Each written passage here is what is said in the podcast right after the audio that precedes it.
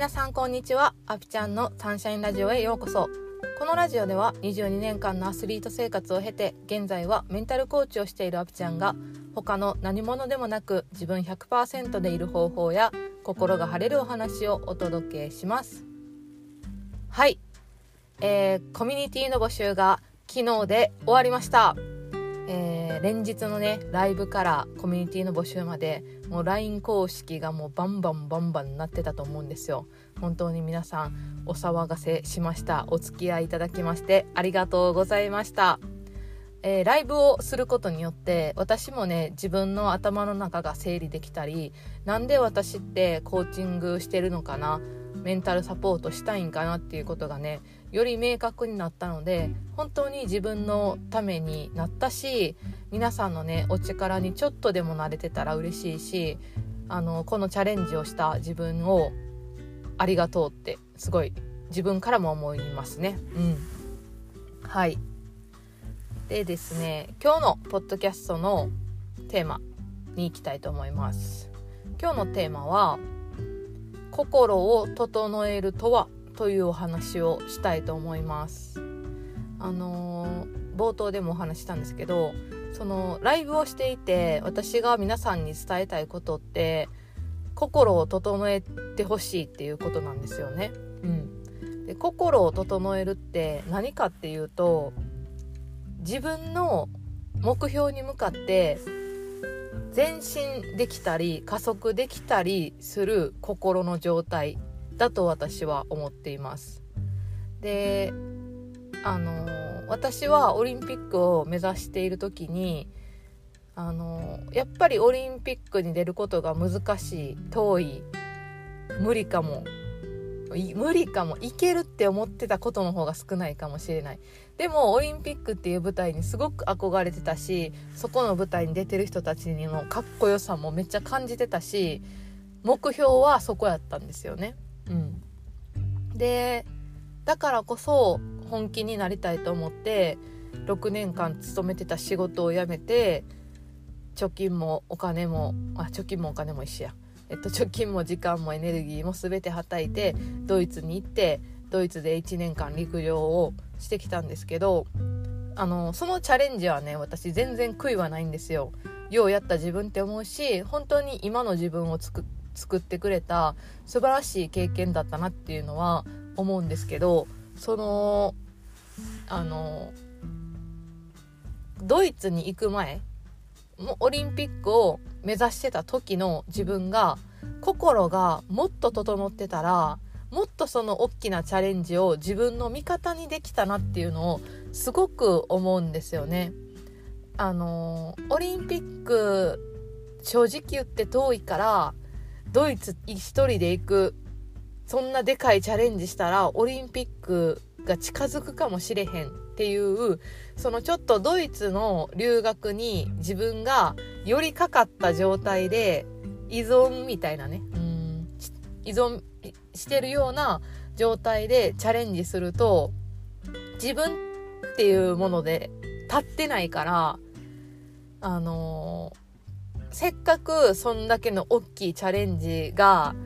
自分の身になりにくいなっていう風に今やったら思うんですよ。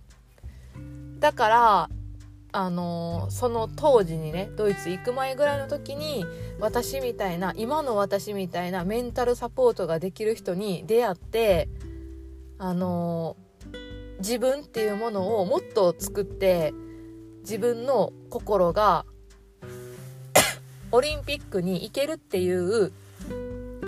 心持ちでそのチャレンジをしてたら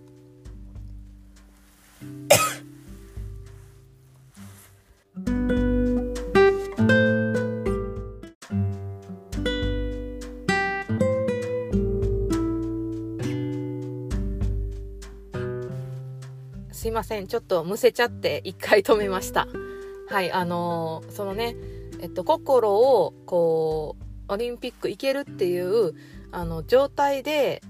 ドイツのチャレンジとか今までやってきた努力とかがあったらよりその努力たちが自分の身になってたんかなっていうのを思うんですよね。で初めからオリンピック行けるって思い込める人っていないと思うしそれはオリンピック以外でもそれぞれの目標の中でこれってできんのかな私がって思いながら目標は掲げてチャレンジしていくと思うんですよ。なのでこう絶対にいけるっていう確信を持ちなさいっていうふうには私は思わないんですけど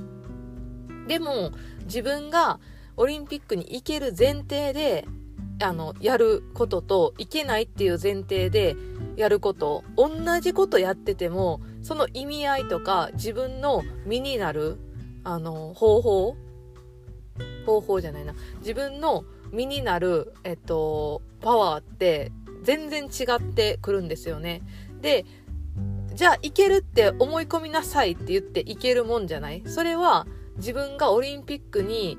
行くのは遠いって思っている理由があるんですよ。で、その理由って簡単なものじゃなくって、これまでの今まで自分が育ってきた環境とか、自分が言われてきた言葉とか、自分の経験とか、本当にいろんなものが絡まって、その自分のね、心の核を作っているので、それを自分で、あの、取っ払っていって、純粋にあの自分が目指したいものを目指していくっていう心の状態になるのがすごく大事だなって思うんですよね。うん、